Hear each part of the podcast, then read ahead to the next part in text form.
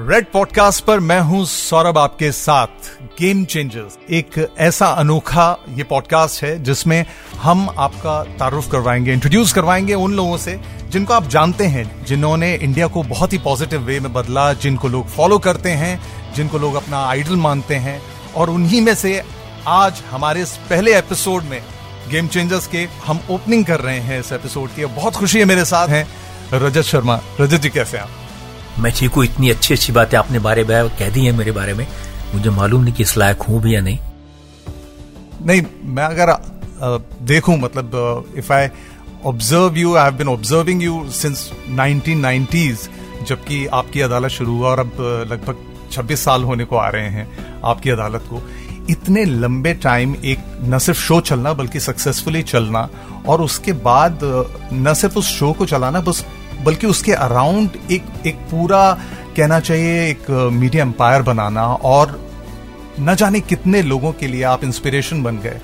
How did it all happen because बहुत सारे लोग जो रजत शर्मा को देखते हैं ऑन द स्क्रीन वो जानना चाहते हैं कि रजत शर्मा की शुरुआत कहाँ से हुई। ज़िंदगी की शुरुआत जहाँ तक मुझे याद है, जब मेरी आँखें खुली तो दिल्ली में एक सब्ज़ी मंडी इलाका था, पुरानी सब्ज़ी मंडी जिसे कहते थे, वहाँ एक गली थी धर्मशाला वाली। उस गली में तीसरी मंजिल पर एक कमरा था, दस बाई दस का। उस कमरे में सात भाई, एक बहन, एक माँ, एक पिताजी, दस लोग हम रहते थे। जैसे कपड़े के थान होते हैं दुकान में, ऐसे तख्ते लगाते थे, एक के ऊपर एक उन तख्तों पर सोते थे। घर में नल नहीं था तो नुक्कड़ के एक नल पे जाकर नहा के आते थे सारे भाई और दो बाल्टी पानी एक माँ के लिए, एक बहन के लिए ले आते थे, जो उसी कमरे में एक साड़ी टांग के उसके पीछे नहा लेती थी। बिजली नहीं थी तो पढ़ने के लिए पास में एक रेलवे स्टेशन था, वहाँ मैं जाता था। सब्ज़ी मंडी रेलवे स्टेशन। वहाँ रात में बैठ के पढ़ते थे, क्योंकि वहाँ 24 घंटे बिजली मिलती थी।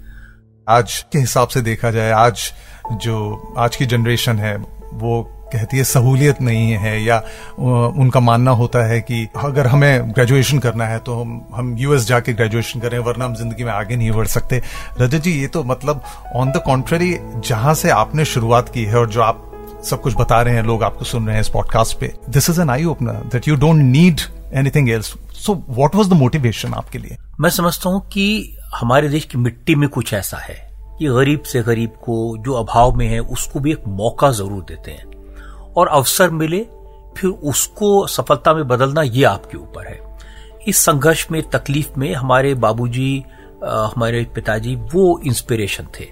मैं कभी कभी उनसे कहता था बहुत दुख है बहुत तकलीफ़ है आ, कैसे जिए? तो वो कहते थे कि क्या तकलीफ़ है? तो मैंने कहा देखिए न खाने के लिए खाना है न अच्छा स्कूल है न पहनने के लिए कपड़े हैं न नल है न बिजली है। तो उन्होंने कहा अच्छा घर होता बिजली होती नल होता अच्छे कपड़े होते खाना अच्छा मिलता अच्छे स्कूल में जाते तो खुश रह लेते तो कोई इसमें कौन सी बड़ी बात थी? अभाव में खुश रह के दिखाओ अभाव में कुछ बन के दिखाओ संघर्ष से जीत के दिखाओ तो बड़ी बात है। ये हमारी ताकत बनी। और जब आप स्कूलिंग कर रहे थे अपनी उसके बाद आप जैसे जैसे आगे की फर्दर स्टडीज़ की तरफ़ बढ़े तो उस टाइम कैसे मतलब स्कूल की फ़ीस और ये सारी चीज़ें how how did you manage all that देखिए पहली क्लास से आठवीं क्लास तक मिडिल क्लास तक जहाँ पढ़ते थे वो तो एक साधारण सा स्कूल था।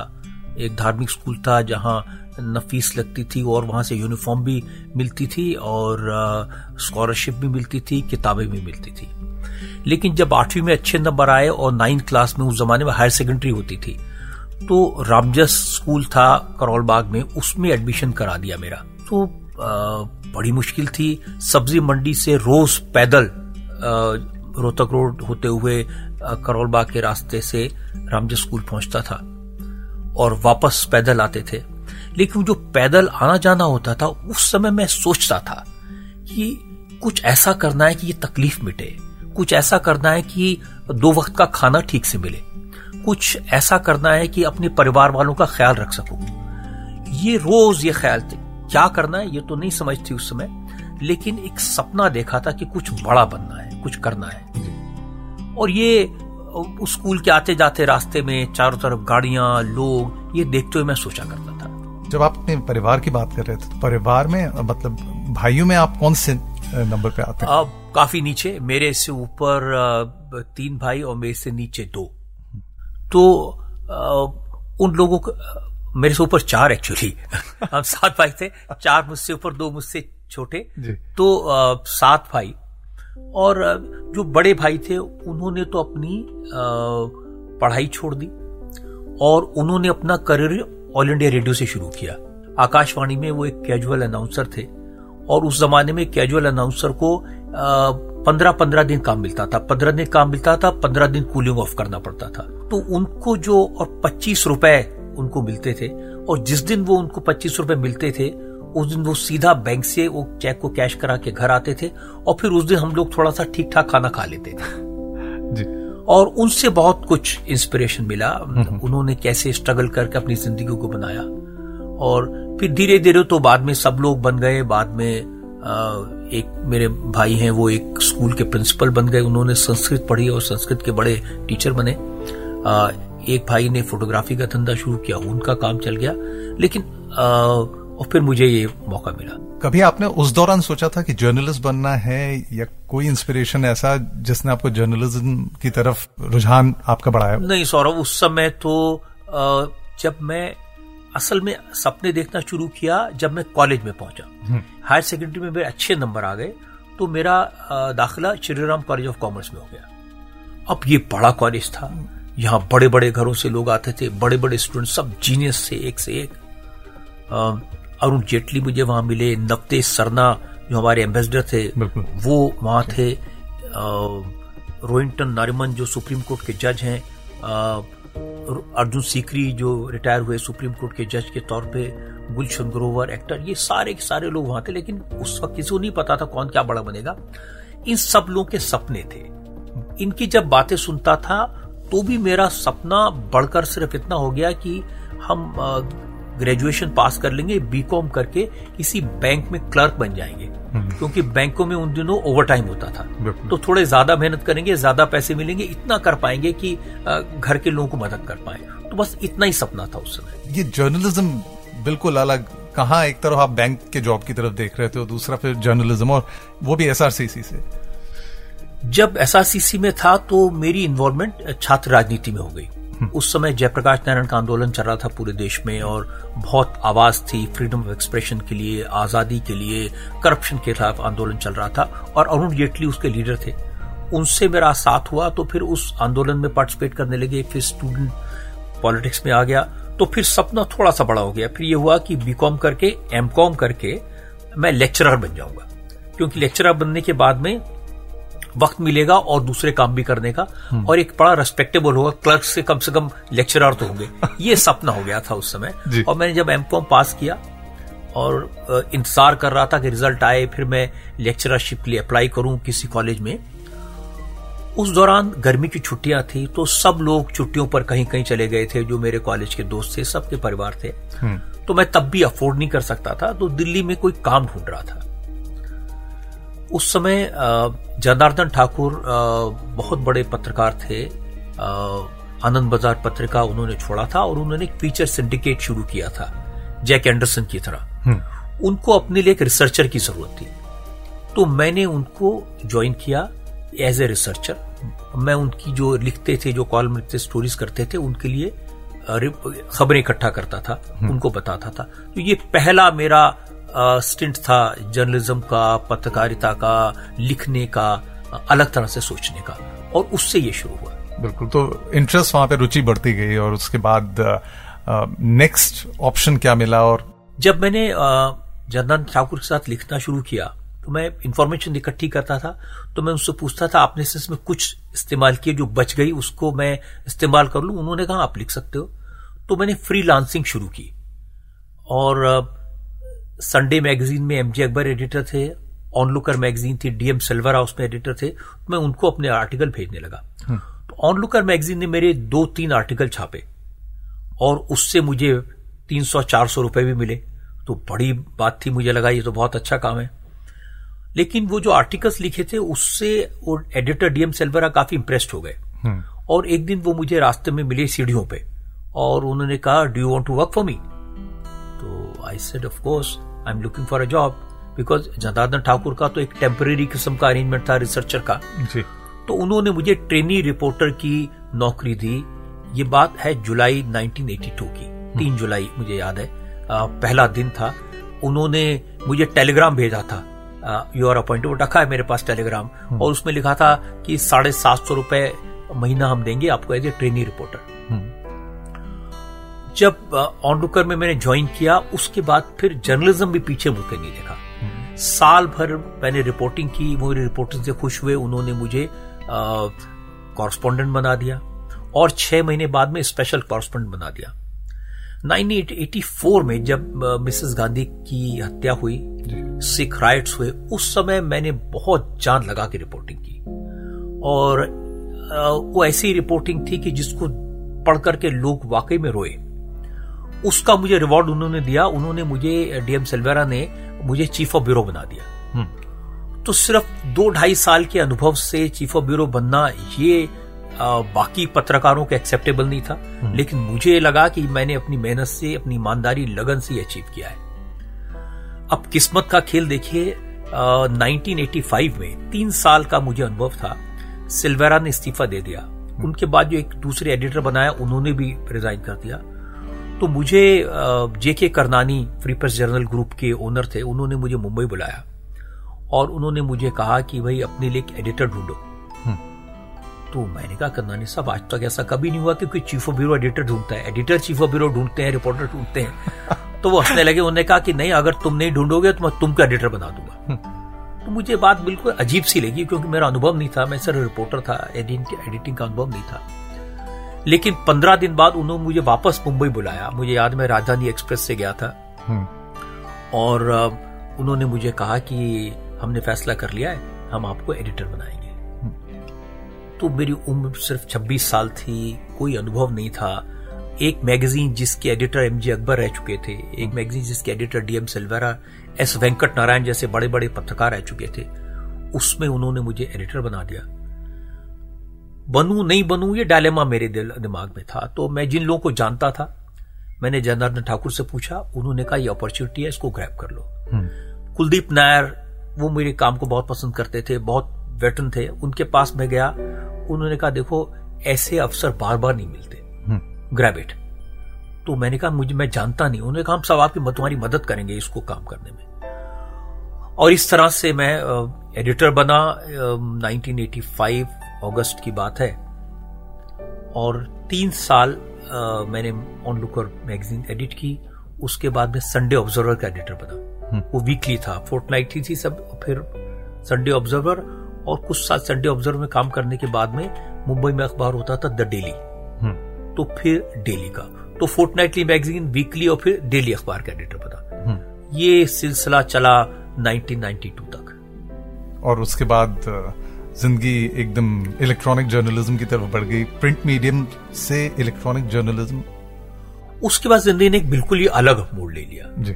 और उस मोड़ ने मेरी ज़िंदगी बदल दी। सोचने का तरीका रहने का तरीका लोगों से डील करने का तरीका क्योंकि अखबार के एडिटर मैगजीन के एडिटर फेसलेस थे। हम्म। लोग काम जानते थे नाम जानते थे शक्ल से तो कोई नहीं जानता था। हम्म। और उस जमाने में हमने बहुत इंटरेस्टिंग स्टोरीज की थी चंद्रा स्वामी को एक्सपोज करने का काम किया था। आर के धवन पर जब नीड ऑफ़ सस्पेशन था तो एक बहुत बड़ी स्टोरी मैंने की थी कॉर्नर्ड अरुण नेहरू के बारे में एक बहुत बड़ी स्टोरी की। तो ये सब बहुत चर्चा इन स्टोरीज की होती थी। मुझे ध्यान है कि चंद्रा स्वामी का जब इंटरव्यू मैंने और प्रतीश नंदी ने मिलकर किया था हम्म। तो उस पर इंडिया टुडे ने एक स्टोरी की थी। और इंडिया टुडे ने लिखा था Salim Javed of Indian journalism तो ये सब बैकग्राउंड तो थी। हम्म। लेकिन नाम नहीं था उसमें एक थोड़ी एडिटर होने की एरोगेंस भी थी ये 92 की बात है उस वक्त में जी टीवी शुरू हुआ था हम्म।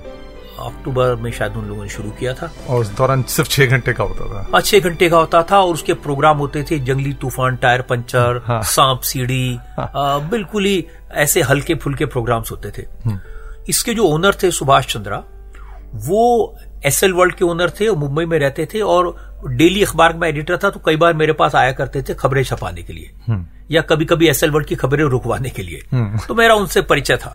हम दिल्ली से मुंबई जा रहे थे और उस फ़्लाइट में मेरे साथ में गुलशन ग्रोवर जो मेरे कॉलेज के दोस्त थे ये बैठे हुए थे। तो सुभाष चंद्रा की तरफ़ इशारा मर के कहा कि यार तू इनसे बात कर रहा था तू जानता है इसको? तो मैंने कहा हाँ जानता हूँ ये तो बच्चा है अपना इसमें क्या बात है? हम्म। तो ये आता है मेरे पास में। तो उसने कहा इसने एक टीवी चैनल शुरू किया जी टीवी मैंने कहा हाँ बड़ा बकवास चैनल है वो ऐसे प्रोग्राम आते में जंगली तूफ़ान तो गुलशन गोवर ने कहा यार वो छोड़ दे हम्म। अगर इसके चैनल पे मेरा इंटरव्यू आ जाए हम्म। तो मुझे फ़ायदा होगा। ये प्राइवेट चैनल है और मेरा मैंने कहा क्या फ़ायदा होगा? उसने मेरे रेट बढ़ जाएँगे मैं ज़्यादा पैसे डिमांड कर सकूँगा। तो मैंने कहा इसको अभी क्या देते हैं? तो उस जमाने में सारे जो इंपॉर्टेंट लोग थे वो प्लेन में आइल में खड़े हो जाते थे उससे बात करते थे। तो गुलशन ग्रोवर मैं सुभाष चंद्रा और उस समय थम्सअप जो आती थी उसके ओनर चौहान हम चार लोग वहाँ खड़े थे तो मैंने सुभाष जी से कहा मैंने कहा सुभाष जी भाई आपके टीवी चैनल में जी टीवी में इसका इंटरव्यू करो हमारा दोस्त है सुबह ये गुलशन ग्रोवर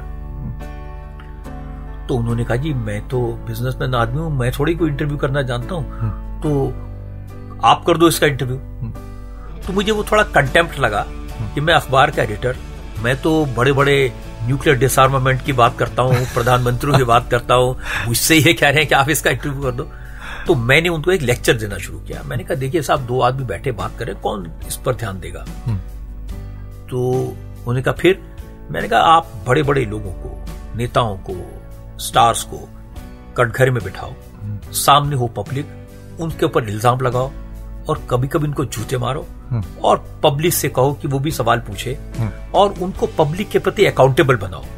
एक अदालत लगाओ तो फिर मज़ा आए और ये मैं करीब 10-12 मिनट तक अपनी रॉ में बोलता रहा। मैंने इसके बारे में कभी पहले सोचा नहीं था कोई मेरे दिमाग पे ऐसे ही निकला बात। स्पॉन्टेनियस उनको थोड़ा नीचा दिखाने के लिए। जब मुंबई पहुँच गए सब अपने अपने घर चले गए तो करीब हफ़्ते भर बाद में मुझे सुभाष जी ने फ़ोन किया। And I must say the greatness of the man उनके आइडिया उन्होंने मुझे कहा कि पंडित जी मैं आपसे हम्म। जरा बात करना चाहता हूँ मिलना चाहता हूँ। तो मैंने कहा मैं आ जाता हूँ बोले नहीं मैं आऊँगा आपके पास मुझे काम है। हम्म। वो मेरे ऑफ़िस आए डेली के कोलाबा में ऑफ़िस था। और उन्होंने कहा कि वो जो आपने प्रोग्राम का आइडिया दिया था हम्म। आपकी अदालत का वो करना चाहिए। ऐसे कौन सा प्रोग्राम वो आप कह रहे थे ना अदालत लगनी चाहिए। तो मैंने कहा सुभाष जी वो तो मैं वैसे ही कह दिया था ये कोई प्रोग्राम थोड़ी हो सकता कोई लोग कौन आके बैठेगा कटघर में बैठेगा आप उस सवाल पूछेंगे एक ये कौन तैयार होगा? ये बड़े बड़े लोग हैं। ये ये ऐसे ही मैंने कह दिया था। उन्होंने कहा नहीं नहीं आप जरा इस पर सोचो ये। मैंने कहा हाँ हाँ सोचे टाल दिया। चार पाँच दिन बाद फिर उन्होंने फ़ोन किया हम्म। कि जी मुझे आपसे बात करनी है। तो मैंने कहा मैं आता हूँ आपके पास में आप बताओ मैं गया। और मैंने उनका देखिए सुभाष जी आप उस आइडिया की बात कर रहे हैं मैं कान पढ़ता हूँ। मेरे से गलती हुई। मैंने ये फालतू की बातें की थी। मेरी आदत है ऐसे बकबक करने की। कोई प्रोग्राम नहीं हो सकता। और मैंने मैं टीवी देखता भी नहीं। टीवी पर प्रोग्राम कर दो तो कहाँ से करूँगा? उन्होंने फिर भी कहा मुझे नहीं, नहीं आप सोच लो। मैंने कहा हाँ सोचूँगा लेकिन अब ये गलती हो गई। अब आप इसको छोड़ दीजिए।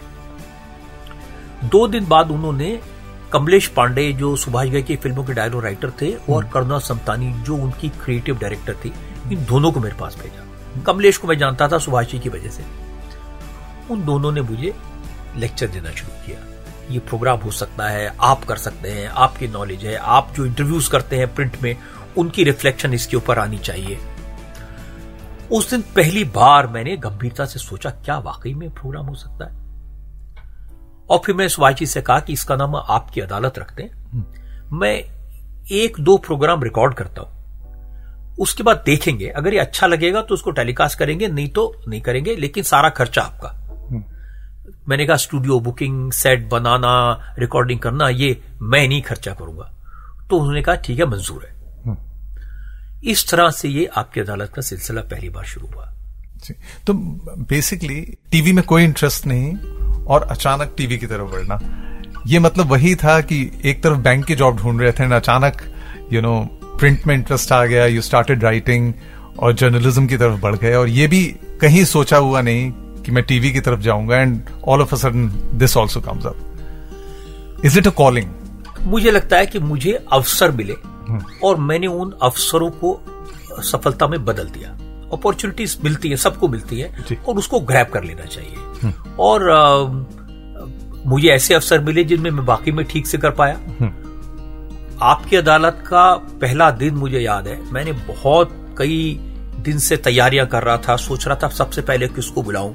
और ऐसे आदमी को बुलाऊं जो बड़ा इंटरेस्टिंग हो। तो खुशवंत सिंह जी मेरे काम से बड़े खुश रहते थे एज ए जर्नलिस्ट और बहुत बड़े दिल के गोल्डन हार्टेड मैन थे। और ज़िंदगी में कभी उन्होंने किसी को इंटरव्यू नहीं दिया था। तो मैं उनके पास गया और मैंने उनसे कहा कि मुझे आपकी मदद चाहिए मैं ऐसे एक प्रोग्राम करने वाला हूँ। तो हंसने लगे। अरे भाई तू मुझे बिठा देगा कटघरे में?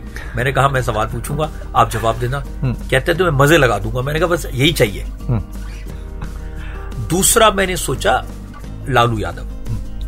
क्योंकि लालू जी मेरे मित्र भी थे उस समय बिहार के चीफ मिनिस्टर थे उनका बात करने का अंदाज यूनिक था। बड़ा इंटरेस्टिंग तरीके से वो जवाब देते थे। तो ये दो लोगों को लेके हमने पहला दिन बारह फरवरी उन्नीस सौ तिरानवे ध्यान है मुझे आ, उस दिन रिकॉर्डिंग थी। तो पहले सुबह में रिकॉर्डिंग होनी थी खुशवंत जी के साथ और दोपहर में रिकॉर्डिंग होनी थी लालू जी के साथ। खुशवंत सिंह जी के लिए हमने जो ऑडियंस बुलाई थी, वो सेंट स्टीफेंस कॉलेज के हिंदू कॉलेज के स्टूडेंट मिरांडा हाउस की लड़कियाँ, एक बड़ा सोफिस्टिकेटेड ऑडियंस थी। और दोपहर में लालू जी का होना था तीन बजे तो उनके लिए ऑडियंस में हमने बिहार के एक्टिविस्ट स्टूडेंट्स ऐसे छोटे कॉलेजेस के लोग बुलाए थे तो हिंदी में स्पीकिंग पहला दिन, और मुझे स्टूडियो पहुँचना था दस बजे और यह था कि दस बजे से लेकर ग्यारह बजे तक सॉर्ट ऑफ़ रिहर्सल करेंगे क्योंकि तब तक सेट वगैरह भी तैयार नहीं था और बारह बजे हम खुशवंत जी का प्रोग्राम करेंगे। खुशवंत जी इस बात से बड़े एक्साइटेड थे कि मेरा प्रोग्राम बारह बजे होगा। उनको इस बात में बहुत मज़ा आता था भाई बारह बजे मैं शुरू करूँगा बारह बजे मैं पागल हो जाऊँगा बारह बजे मैं तेरे जवाब दूँगा। अब किस्मत देखिए लालू जी ने मुझे सुबह दस बजे फ़ोन किया। और कहा कि देखिए शर्मा जी, हम शाम को नहीं आ सकते हैं। तो मैंने कहा, लालू जी, हमने तो सेट लगाया है, बहुत कुछ तैयारी की है, कई महीने से देखिए, हमको पटने जाना है, हम अभी आ जाते हैं। तो मैंने कहा, जी, आप अभी आएँगे तो हम तैयार नहीं है। अभी तो हमारे कैमरामैन भी नहीं पहुँचे होंगे। बोले, अरे भाई, दो फोटोग्राफर हमारे साथ है, बहुत अच्छा फ़ोटो खींचता है, उसको ले आइए। तो मैंने कहा, लालू जी, वो टीवी का कैमरामैन, अरे छोड़िए ना छोड़िए ना, हम आ रहे हैं। और फ़ोन रख दिया। मोबाइल फ़ोन थे नहीं उस जमाने में हम्म। मैंने दोबारा फ़ोन किया तो कहा बिहार भवन से वो निकल चुके हैं नोएडा आपके स्टूडियो के लिए हम्म। तो मैं जिस भी हालत में था तैयार होके दौड़ा भागा रात भर जो लोग काम कर रहे थे कैमरा पर्सन थे सेट बनाने वाले थे वो वहीं फर्श पर अखबार बिछा के सोए हुए थे हम्म। और सबको उठाया मैंने भाई उठो वो लालू जी आ रहे हैं तो थोड़ा जल्दी करना पड़ेगा तो सबने कहा कोई चिंता की बात नहीं सर हो जाएगा डोंट वरी तो मैंने कहा, मेरा रिहर्सल कहने सब रिहर्सल तो क्या होगा? अब तो सीधा ब्रॉडकास्ट होगा. रिकॉर्डिंग के लिए तैयारी शुरू हो गई। लालू जी पहुँच गए। जज से कुलदीप नायर, वो नहीं पहुँचे थे। ऑडियंस जो आई थी, वो स्टूडेंट्स थे सेंट स्टीफेंस के हिंदू के मेरांड हाउस की लड़कियाँ अलग ही एटमोसफेयर था। तो जैसे लालू जी आए तो उन्होंने कहा शुरू करिए। तो मैंने कहा देखिए अभी सब थोड़ा पेंट हो रहा है थोड़ा ठक ठक हो रहा है। तो कटघरा बंद रहा था। तो उन्होंने इधर उधर देखा और लालू जी उस स्टूडियो की छत पे चले गए। हम्म। बगल में एक बिल्डिंग का कंस्ट्रक्शन हो रहा था उसमें बिहार की लेबर काम कर रही थी। उन्होंने अपने मुख्यमंत्री को देखा बड़े एक्साइटेड हो गए। तो हाफ़ क्लैड ऊपर से नंगे नीचे लंबे वाले जो उनके अंडरवेस होते हैं वो हम्म। पहने हुए उन्होंने और उस धूल से सने हुए वो सारे के सारों को लालू जी ने बुला लिया। और कहा अरे भाई इनको बिठाइए ना आप स्टूडियो में इनको बिठाइए ना स्टूडियो में। तो हमारे ऑडियंस में आधे वो लोग थे जो बिहार के कंस्ट्रक्शन मजदूर थे। हम्म। और आधे टाई लगाए हुए स्टूडेंट से इलीट कॉलेजेस के। प्रोग्राम शुरू हुआ तो सबसे पहले कहा कि अब मैंने अनाउंसमेंट किया कि हम ये प्रोग्राम शुरू एक आदमी दौड़ता दौड़ता आया कहे कि नारियल नहीं फोड़े हैं। तो मैंने अरे भाई सब हो जाएगा नहीं नहीं नहीं लाउंज हारे हमें दिए हमें दीजिए। उन्होंने नारियल हाथ में लिया और सेंट स्टूडियो के फ्लोर के बीच में नालियर मारा तोड़ के। तो सारे में उसके टुकड़े फैल गए उसके अंदर का पानी फैल गया। तो डायरेक्टर ने कहा साहब ये तो शॉर्ट में आएगा ये सब। बड़ा क्लमजी हो जाएगा। तो हम इंतज़ार करेंगे इसके सूखने का। तो कहीं से हेयर ड्रायर लेके वो वो सुखाना शुरू किया। इस दौरान दोबारा तैयारी की फिर मैंने फिर शुरू किया। फिर मैंने अपने अपनी सेंटेंस कहा तो जो खुशवंत जी के लिए जज थी एक लिटरेरी राइटर थी उनको जज बना दिया था बड़ी मुश्किल से। हम्म। लेकिन जैसे ही मैंने पहला सेंटेंस बोला दरवाज़ा खुला कुलदीप नहर पहुँच गए। हाँ भाई मैंने क्या करना है। तो मैंने कहा जी आपको जज होना था लेकिन ये बन गई तो उसको he went there told that lady कि भाई और मैं आ गया हूँ भाई। तो फिर दोबारा प्रोग्राम शुरू हुआ।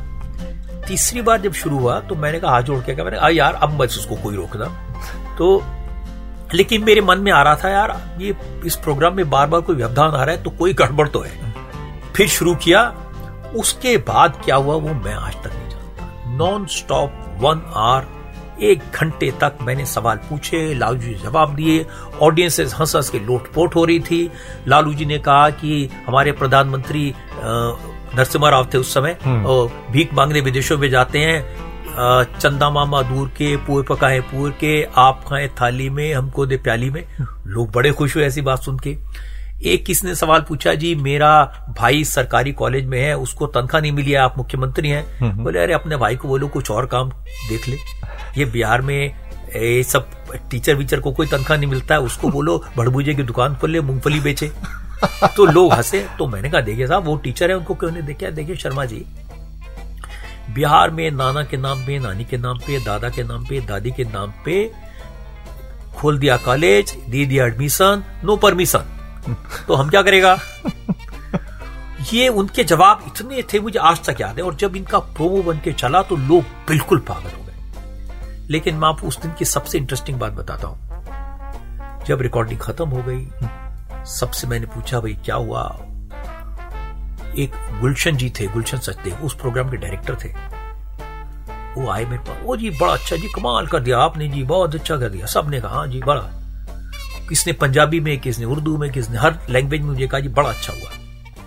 तो गुलशन ने कहा जी, एक थोड़ी सी दिक्कत रह गई सर इसमें। वो करना पड़ेगा, कर लू कर लूँगा, ठीक कर लूँगा। मैं कहा जी, क्या दिक्कत क्या रह गई? नहीं, वो थोड़ी है, कोई चक्कर नहीं जी, हम ठीक कर लेंगे।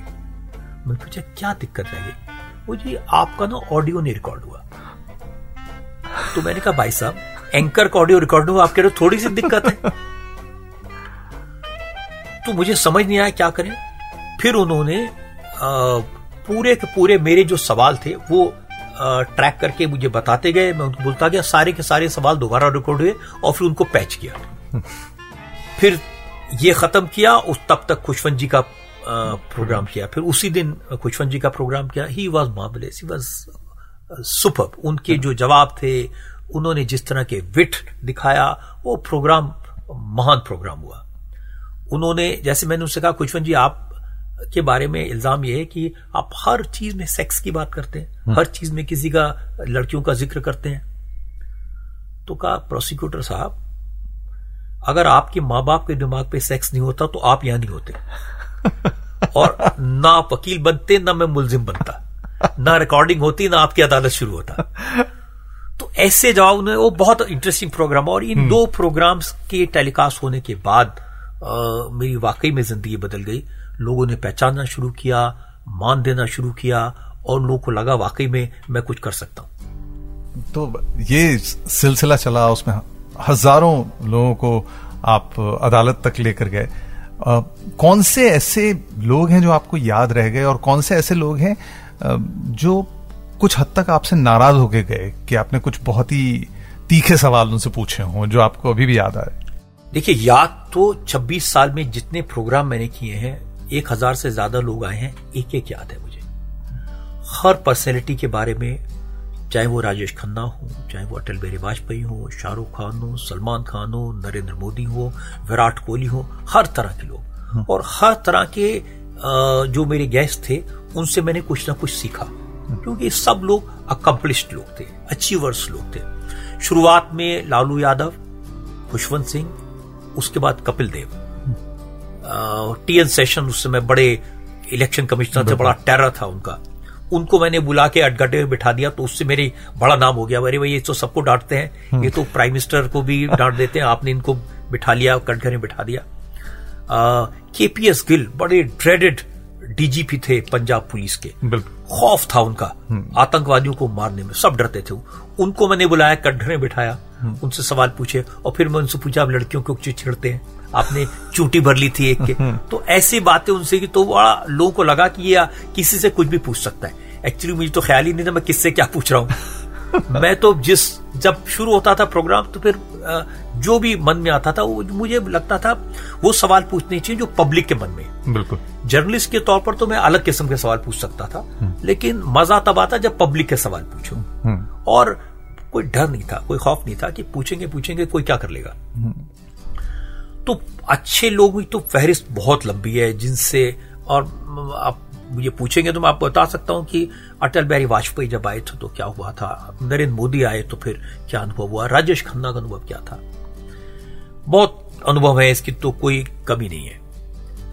जो मुश्किल वाले थे उसमें दो लोग थे जिन्होंने जो लोग थोड़ा नाराज़ हुए सवालों से।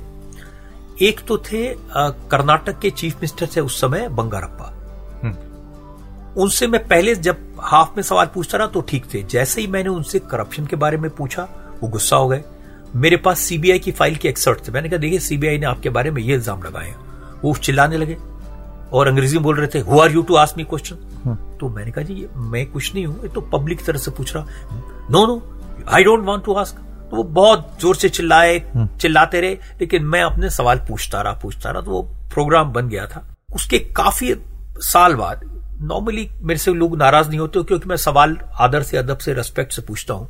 चार पाँच साल पहले की बात है अरविंद केजरीवाल। ये जब आपकी अदालत में थे तो इनसे मैं सवाल पूछ रहा था ये थोड़े इरिटेट हो रहे थे क्योंकि उस जमाने में इनका जलवा कुछ और था। हम्म। और इनको लगता था मैं बहुत बड़ा हीरो हूँ। और सवाल के जवाब देने में इनको तकलीफ़ होती थी लेकिन किसी बात पर मैंने इनको कहा कि आपकी, आप जीत नहीं पाओगे इलेक्शन। तो कहने लगे, आप कैसे कह सकते हैं मैंने कहा, हमने एक सर्वे कराया तो इन्होंने कहा, आपका सर्वे फर्जी है तो मुझे थोड़ा सा बुरा लगा तो मैंने कहा, सर्वे फर्जी नहीं है, आप फर्जी हैं। और मैं अब आपकी एक एक बातें बताता हूँ तो काफ़ी मुश्किल सवाल मैंने उनको पूछे, वो मुश्किल में रहे, वो काफ़ी नाराज़ हो गए, और उसके बाद वो फिर आपकी अदालत में आई नहीं करी अब अगर इंडियन टेलीविज़न की हिस्ट्री में उठा के देख रहा है it's the longest running successful show तो इसके पीछे what do you think is the secret the simplicity of the show या देखिए दो चीज़ें। एक तो देश की जनता अपने सेलिब्रिटीज से अपने लीडर से अकाउंटेबिलिटी चाहती है। हम्म। उन्होंने जो कुछ किया उस काम का हिसाब किताब चाहती है। तो पहली बार लोगों को ये काम का हिसाब किताब मिल रहा है। दूसरा ऐसे लोग जिनसे लोग डरते हैं कुछ पूछने में हम्म। उनसे हिम्मत करके कोई सवाल पूछे इसको लोगों ने पसंद किया बाला साहब ठाकरे किसकी हिम्मत नहीं थी उनसे कोई सवाल पूछ सके हम्म। ये मुश्किल लोग थे एच के एल भगत उस समय आईएनबी के मिनिस्टर थे बड़े ये सब वो लोग थे जिनका खौफ था समाज में हम्म। इनसे सवाल पूछना उनसे जवाब हासिल करना ये मुझे लगता है लोगों को अच्छा लगा और दूसरा लोगों को लगा कि ये जो प्रेजेंटर है ये अपने मन के सवाल नहीं पूछता ये हमारे मन के सवाल पूछता है हम्म। और जब लोग देखते थे तो मुझे ऐसा लगा कि लोगों को लगा हाँ अरे यही तो हमें पूछना था और मैं आ, अपने मन में सोचता था कि चाहे वो शाहरुख खान हो या सलमान खान हो या मोदी जी हो या लोग हो जब ये लोगों को दिखते हैं तो लोगों के मन में सवाल आता है इससे ये पूछना चाहिए हम्म। वो सवाल अगर मैं पूछ पाया तो मेरा कार्यक्रम सफल होगा और वो मैं कुछ हद तक कर पाया तो इससे मुझे लोगों का सपोर्ट मिला। आपकी अदालत का ये सफ़र चलता रहा लेकिन फिर चैनल बदला। तो आ, क्या शो चैनल से बड़ा हो रहा था? मैं जी टीवी के लिए शो करता था। हम्म। तो वाकई में ऐसा लगा कि ये शो और ये करने वाला बड़ा हो रहा है। और इसकी कुछ लोगों को तकलीफ़ भी थी थोड़ी जेलिसी थी थोड़ी परेशानी थी। और ये ज़्यादा तब हुआ जब अटल बिहारी वाजपेयी वो इस आपके अदालत के शो में आए। वो बहुत बड़े पर्सनैलिटी थे प्रधानमंत्री पद के उम्मीदवार थे और पचास साल से पब्लिक लाइफ में थे। कभी उनसे किसी ने इस तरह कटगरे बैठाकर सवाल नहीं पूछे थे। हम्म। और वो जवाब देने में माहिर थे। आज भी मुझे याद है मैंने उनको पहला सवाल पूछा कि अटल जी आप कुमारे हैं लेकिन परिवार के साथ रहते हैं। आप बीजेपी में है लेकिन सेकुलर आपकी इमेज है। आप कवि हैं लेकिन राजनीति में कितने सारे विरोधाभास हैं कॉन्ट्रडिक्शन है। तो उन्होंने कहा साहब आपने देखा नहीं हमारे नाम में माता पिता ने रखा था अटल बिहारी। मैं अटल भी हूँ और बिहारी भी हूँ। जब नाम में कॉन्ट्रडिक्शन है तो काम में तो होगा ही। उनको एक सवाल मैंने पूछा था कि अटल जी आपके चेहरे की लाली का राज क्या है? हम्म। तो उन्होंने कहा ये राज वो है जो सबके सामने बताया नहीं जा सकता। और ये तो और राजनीति को लेकर के उन्होंने जिस तरह के जवाब दिए वो रिमार्केबल था हम्म। उसके बाद मुझे लगता है थोड़ी जारी सी पहले थी इससे उसकी पराकाष्ठा हो गई और फिर जी टीवी छोड़ के फिर ये प्रोग्राम को हमने स्टार पर शिफ्ट किया हम्म। फिर सुनने में आता है कि आप प्रोडक्शन हाउस की तरफ़ बढ़े अपना जब अपना शो किया स्टार पर तो ये हमारी अपनी प्रोडक्शन थी तो प्रोडक्शन हाउस क्रिएट किया हम्म। और फिर आपकी अदालत का शो और आज की बात। ये दोनों स्टार टीवी पर करते थे। उस समय स्टार न्यूज़ नहीं था, ये एंटरटेनमेंट चैनल था जिस पर ये दोनों प्रोग्राम्स होते थे। और उस समय Star Plus number one channel बन चुका था तो इसका बहुत सपोर्ट मिला इस शो को भी।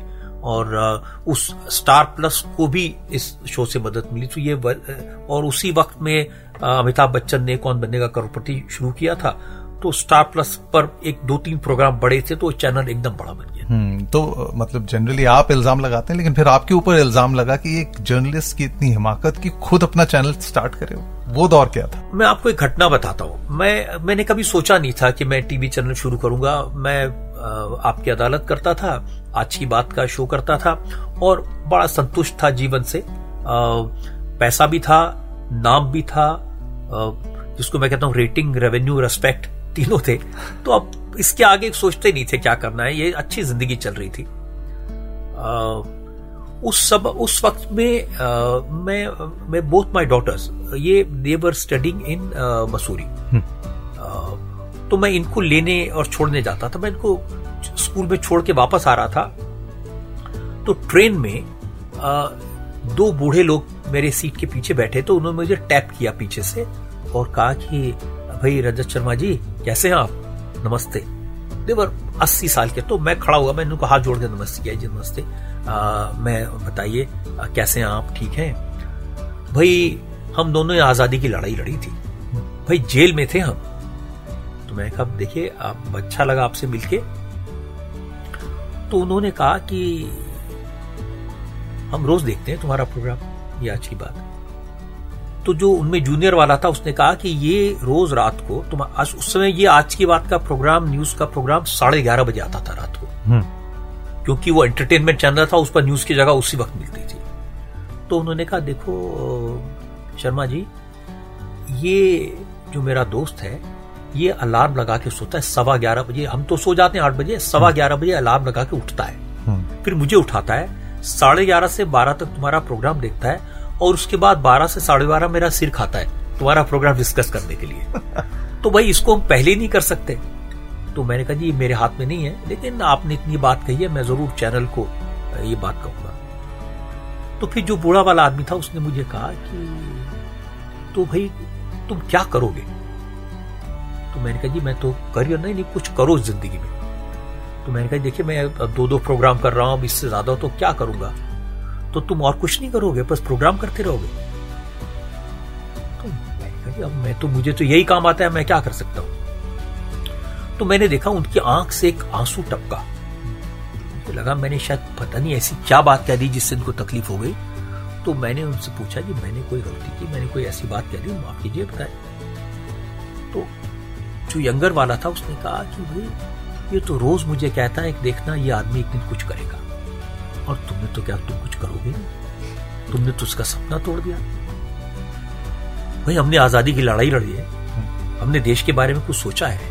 तो मैंने कहा, मैं आपसे वादा करता हूँ, मैं कुछ करूँगा। क्या करूँगा, मैं नहीं कह सकता। उसके बाद दो तीन दिन तक मैं सो नहीं पाया। जब मैं घर आता था और मैं रात बिस्तर में करवटे बदलता और सोचता था कि वो लोग जिन्होंने आज़ादी की लड़ाई लड़ी, जेल में रहे, जिनसे मेरा कोई नाता नहीं, लेना देना नहीं, वो ट्रेन में बैठकर मुझे बाई चांस मिल गए मुझसे उनकी अपेक्षा है और वो घर में बैठ के डिस्कस करते हैं।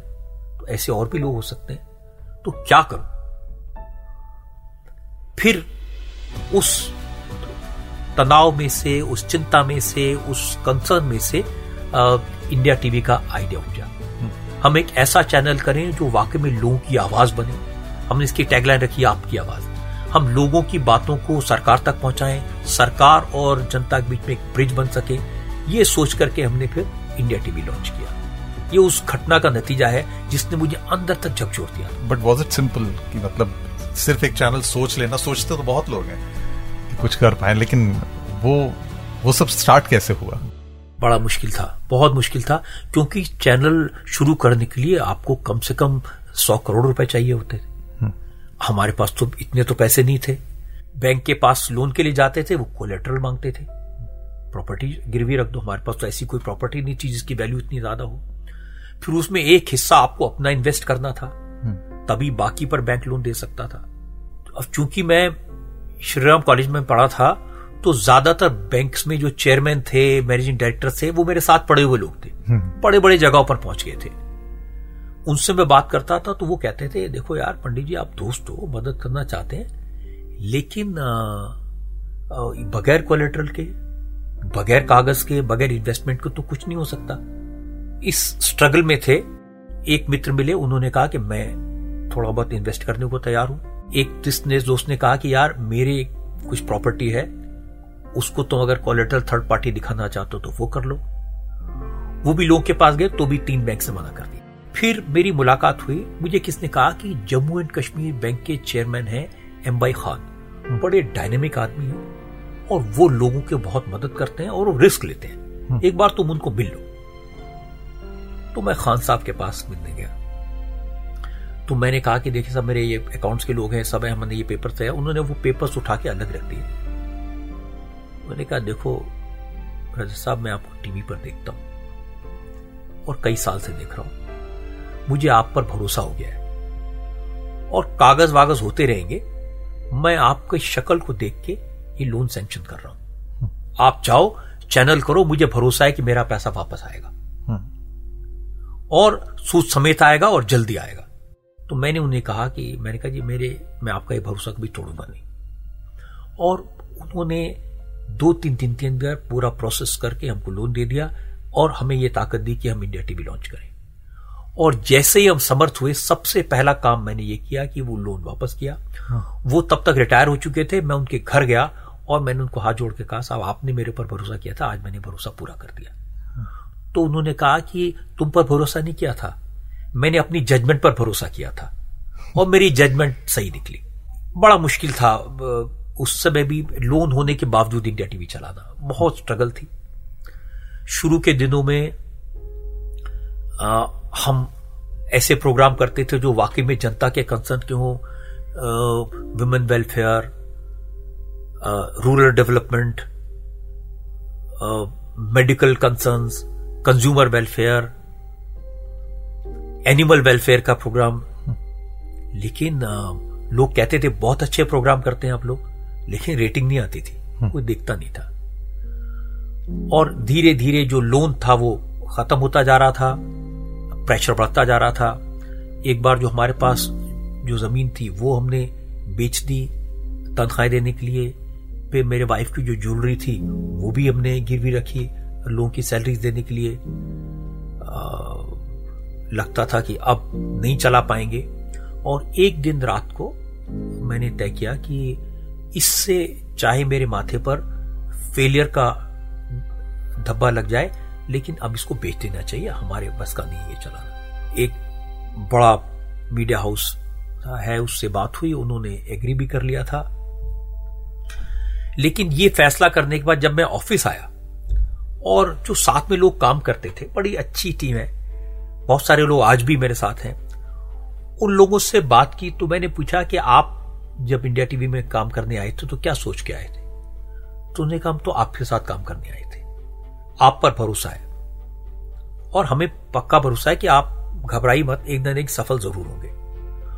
और फिर उन्होंने बातों बातों में, हम सबके जो परिवार वाले हमारे घर के लोग, हमारे बच्चे, हमारे दादाजी, हमारे पापा जी हमारी माँ, सब कहती हैं कि इनका साथ मत छोड़ना। मुझसे, उनसे कहा नहीं गया कि मैं इसको बेचने का फैसला करके आया हूँ। मुझे लगा कि ये लोग मुझ पर भरोसा करते हैं और मैं इनका भरोसा तोड़ रहा हूँ। ये मेरा साथ नहीं छोड़ना चाहते, मैं इनका साथ छोड़ दूँ। ऐसे कैसे हो सकता है? फिर से शुरू करेंगे। फिर मैं अपने एक दो दोस्तों के पास गया। कुछ मदद हो। फिर उन्होंने थोड़ी बहुत मदद की लोन लिया। लेकिन अब सफल होना था। हम्म। तो मैंने अपनी टीम को बुलाया। मैंने कहा देखो अब तक हम आदर्शवादी चैनल चलाते रहे। ईमानदारी से खबर दें क्राइम की खबर नहीं दिखाते थे एक्सप्लॉइट नहीं करते थे किसी चीज़ को। अब मैं जानना चाहता हूँ हमारी रेटिंग क्यों नहीं आती और जिनकी रेटिंग आती है उनकी क्यों आती है? बैठे वो लोग उन्होंने कहा हम आपको भी बता दें सर। हम्म। सबसे ज़्यादा रेटिंग जिस प्रोग्राम की आती है उसका नाम है काल कपाल महाकाल। ये आता है जी न्यूज़ पे। हम्म। मैंने कहा ये क्या शो है? बोले साहब भूत प्रेत का शो है। हम्म। अच्छा दूसरा शो मैंने कहा साहब, एक शो है, खौफ। ये प्रेतात्माओं का शो है, ये आज तक पर आता है। तीसरा शो सनसनी, ये स्टार न्यूज़ पर आता है, और ये बड़ा क्राइम का शो है। सबसे ज़्यादा रेटिंग जिस प्रोग्राम को आई थी दो हफ़्ते पहले, उन्होंने कहा, ये किसने एक घंटे तक चलाया, बिना ड्राइवर के चलती हुई कार। तो मैंने कहा हम तो ऐसा कुछ करते नहीं है। तो क्या हम ऐसा कर सकते हैं? तो लोग सर आप कहेंगे तो कर देंगे हम्म। तो मैंने कहा भाई मैं चाहता हूँ अब हम फिर रेटिंग के लिए करें हम हम्म। चैनल को दोस्तों में बांटें आधा घंटा हम जो हम करना चाहते हैं न्यूज़ वो करें और आधा घंटा हम रेटिंग करें हम्म। ये लोग एक एक दो प्रोग्राम करते हैं हम ऐसे पाँच छह प्रोग्राम करते हैं हम्म। सारे के सारे कर दें तो आप लोग तैयार हैं मैंने कहा आप लोग अपना आदर्शवाद अपना दिमाग अपना कमिटमेंट ये घर छोड़ के आ सकते हैं कल से उसने कहा सर हाँ अभी छोड़ दिया आपने कहा अगर आप कर रहे हो तो हम, हम तो आपके साथ हैं। तो हमने उस चेहरा बदला। हमने उस पर भूत प्रेत सांप बिच्छू नाग नागिन सब कुछ किया। हम्म। हम थोड़े दिन में तीन चार महीने में हम नंबर वन चैनल बन गए। हम्म। सब देखने लगे पैसा आने लगा बैंक का लोन वापस कर दिया जो मॉरिज की प्रॉपर्टी वो वापस कर दी। मुझे लोग कहने लगे आप बड़े सक्सेसफुल है। कुछ लोग ये कहते थे ये आप क्या आपने कर दिया? लेकिन मैं जानता था कि मेरा समाज के प्रति देश के प्रति कमिटमेंट तो है। हम्म। सफलता के लिए एक शॉर्टकट हमने इस्तेमाल कर लिया। लेकिन जब समर्थ हो गए लगा कि और फिर हुआ क्या कि सब चैनल यही काम करने लगे। चाहे वो आज तक हो चाहे वो स्टार न्यूज़ हो चाहे वो जो भी चैनल से सब में इसी तरह की प्रोग्रामिंग थी।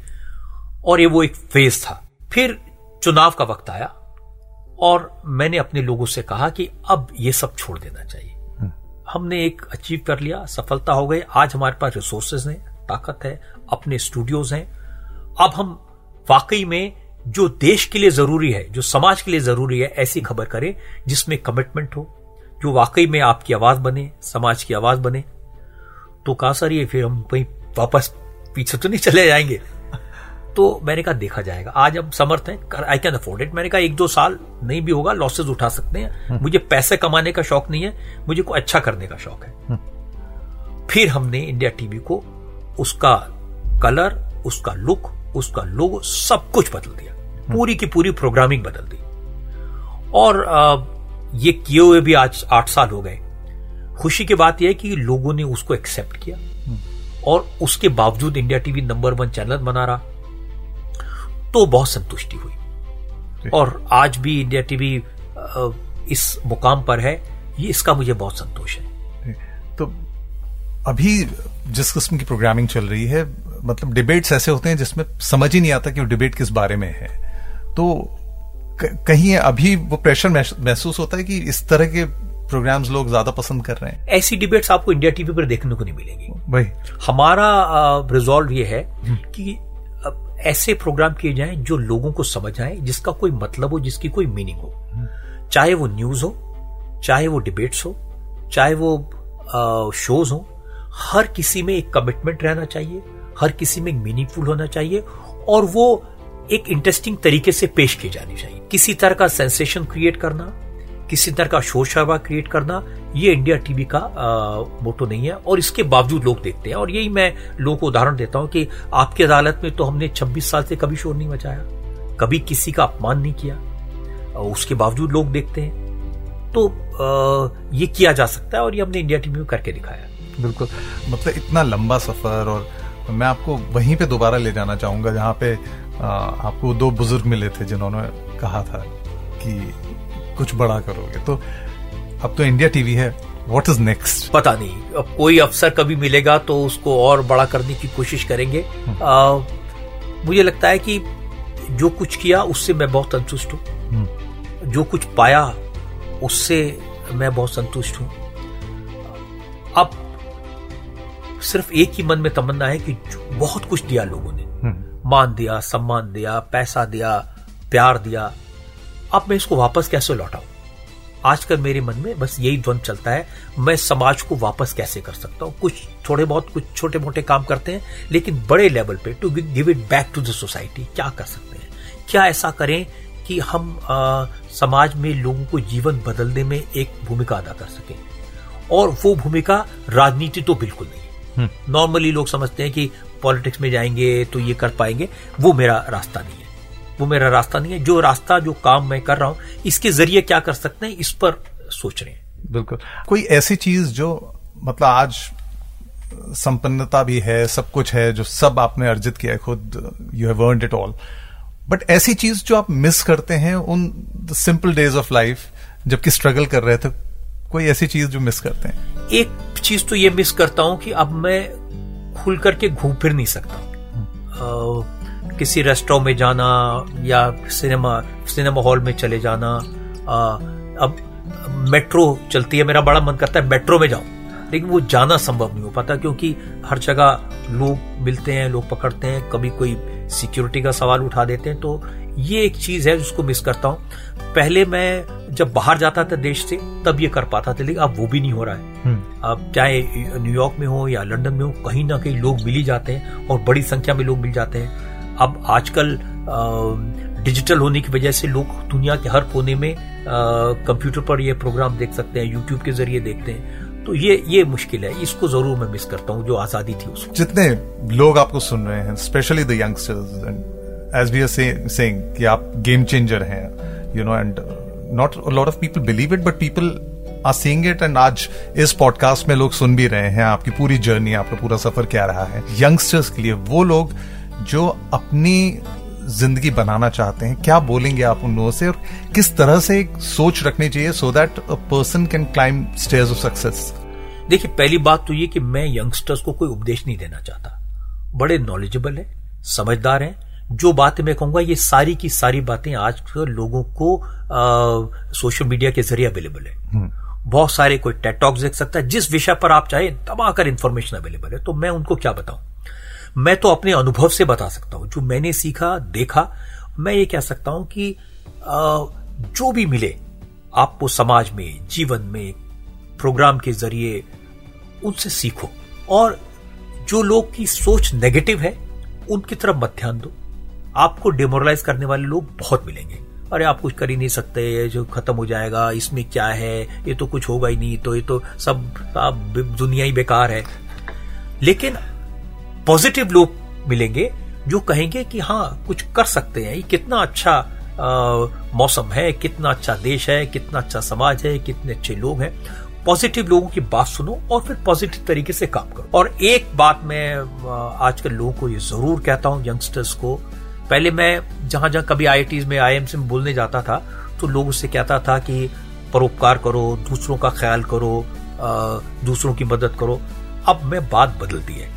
अब मैं कहता हूँ, अपना ध्यान रख लो बस। अपनी सेहत का ध्यान रखो, अपने खाने पीने का ध्यान रखो, अपने काम का, अपने गुस्से का ध्यान रखो। अगर आपने अपना ध्यान नहीं रखा, आप बीमार हो गए, आप समाज पर और अपने परिवार पर बोझ बन जाएँगे। अगर आप स्वस्थ रहे, आपने अपना ध्यान रखा, थोड़ी सी खाने पर ध्यान करो, थोड़ी सी एक्सरसाइज कर लो। आप फिट रहोगे तो दूसरों की मदद कर पाओगे, अपनी भी मदद कर पाओगे। ये मैं आज लोगों को, आजकल लोगों से कहता हूँ और मैं यही लोगों से कहना चाहता हूँ, अपनी सेहत का ध्यान ज़रूर रखो। बिल्कुल मैं हूँ सौरभ और गेम चेंजर्स के इस फ़र्स्ट एपिसोड में रेड पॉडकास्ट पर मेरे साथ में रजत जी यहाँ पे मौजूद, Rajat Sharma. Thank you so much Rajat ji, और उम्मीद है न सिर्फ़ लोग गेम चेंजर्स को सुनेंगे, बल्कि जो आपकी जर्नी है, उससे काफ़ी कुछ सीखने को मिलेगा। बहुत बहुत धन्यवाद आपका। आपने इतनी बातें की और बहुत सारी बातें मुझसे निकलवा ली आपने। तो लोग अगर इससे कुछ पाए तो मुझे लगता है कि मेरा यहाँ आना आपसे बात करना सफल Thank you so much, sir. You were listening to Game Changers. Send your feedback and suggestions. Write to us at redfmindia.in.